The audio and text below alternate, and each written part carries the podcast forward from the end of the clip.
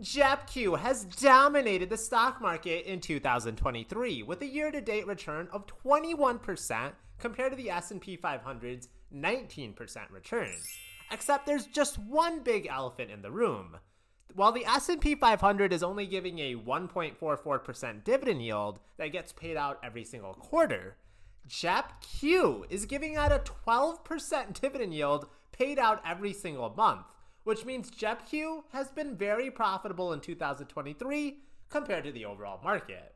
One has to wonder now, can JEPQ keep up this hot streak in 2024 and beyond? After all, its brother, JEPI, dominated the headlines in 2022, but has been pretty flat this year, not including its also juicy 9% dividend yield.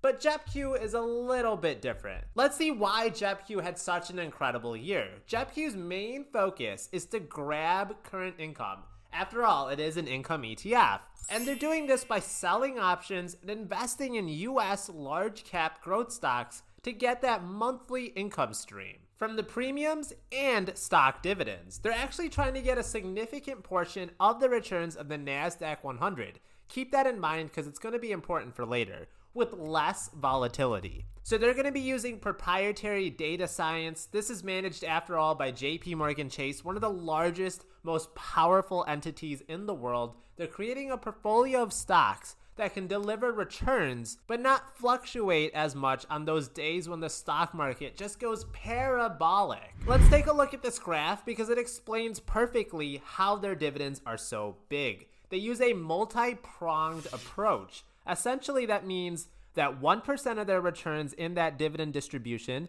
is going to come from the dividends of the holdings they actually own. And then the other 8 to 10% is going to be options premium. This is the return they're going to get in, in, exchange for doing those covered calls. And the reason why it varies between 8 to 10% is because premiums are based on how volatile a stock is, right? So that's going to be changing every single day. Thus, it's not going to be super predictable. But we know with the NASDAQ 100, these are typically very volatile companies. So expect those premiums to be quite juicy. And then there's another way to earn money, and that's through the net equity contribution. This is basically any gains that the stock gets in terms of capital appreciation, JEPQ will get a portion of those gains. So there's several ways that JEPQ can make money. They're going to do one month out of the money call options, which will give them that juicy premium. And the stocks in the NASDAQ 100, they pay dividends as well. Not super big, only about 1%, but every little bit helps. This Thanksgiving season, while we sit down and reflect on what we're thankful for,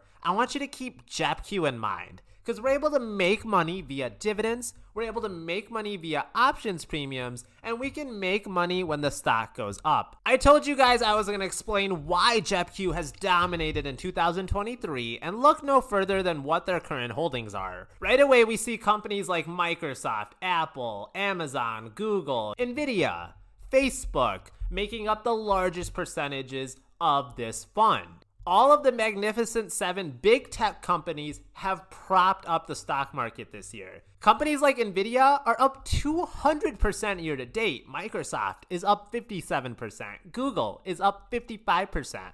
When these companies make up such a significant portion of the ETF, you know it's going to be a really good profitable year for you. Just remember in exchange for doing those covered calls to get those juicy premiums, the fund is giving up some of that upside potential. So if stocks do really well in a short period of time, that's gonna stunt the growth of this fund. IT makes up 42% of the portfolio, information technology, and while IT has had a great year this year, you can also get exposure to other sectors, including consumer discretionary and communications, each over 10%. So owning JEPQ is actually a great way to get diversified, own several big profitable companies other section that includes 14% of the holdings, stuff that looks like it was smashed in by somebody typing on a computer, is actually its equity linked notes. ELNs act similar to bonds, but you can also get access to stock market appreciation and possibly have your principal protected based on the ELN.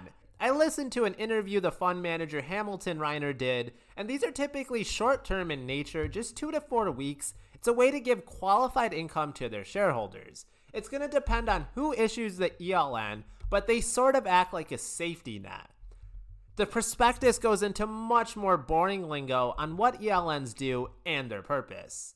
So why do I think JEPQ will do well in 2024? Well, it's because of interest rates. Interest rates cause the world to go around. Interest rates have been the highest they've been in 20 years as of late, but with inflation finally cooling down, most experts think the Fed will finally cut interest rates next year, which should be great news for the stock market, especially growth stocks like the ones that JEPQ holds. With less attractive savings yields rates, rich investors who control most of the money in this world, they're going to pour money back into the stock market to get better returns. That's going to prop up the stock market, make the stocks in JEPQ go up. Plus, when interest rates are low, companies are going to be taking out more loans to grow their business. They're going to be hiring more people. They're going to be taking on a little bit more risk because money is so cheap to borrow. And this is usually what leads to more innovation and growth, so it will be great for these companies as well. That's why another great year for JEPQ isn't out of the question. Some other facts to consider is that JEPQ has a 35 basis points expense ratio. This is actually considerably cheaper than some of the other funds coming out these days that are closest to 100 basis points. Remember, this is money that you have to pay in fees regardless if the fund actually makes money or not. I don't think people realize how high some of these fees can be over long periods of time. Take a $200,000 investment in a fund, which, if you're retired, that's very doable, that's very achievable. Let's say it had an expense ratio of 1%. Over 20 years, that would be around $44,000 in fees. Of course, actively managed funds like JEPQ, they require a lot of time and effort to manage, and those people do deserve to be paid for their time. And when you pay these fees, you're also buying the expertise of these fund managers as well. My main man, Hamilton Reiner, has 36 years in the industry. He's definitely seen some stuff for sure. And while the active managing certainly seems to be working for now, just keep in mind 20 years from now, it might be a totally different management group running the fund, and they might not be as solid as old Hamilton was at the helms. Overall, I see JEPQ as a solid income ETF play. Its NAV has held up even going up 2% since it was launched in May of 2022. No reinvest the dividends nonsense here. But one and a half years is still not a long period of time. I'd still like to see how this fund does in several different market conditions, but hey, so far it's done really well. Again, due to the covered call capping of potential gains, these funds are probably still better for those in the wealth preservation mode of life rather than the wealth accumulation mode of life. Those who are happy with the money they have right now and just want to get consistent streams of monthly income, they don't care about growing their portfolio value, just want to pay the bills each month in retirement, then this could be a worthwhile investment. For younger investors like myself, just investing in the triple Qs will likely lead to better returns over long periods of time because there's no covered calls being done. But that's not to say having exposure to JEPQ isn't a bad idea. I always love having dividends come my way. It keeps me motivated to invest more, and I love the somewhat predictable cash flow of dividends.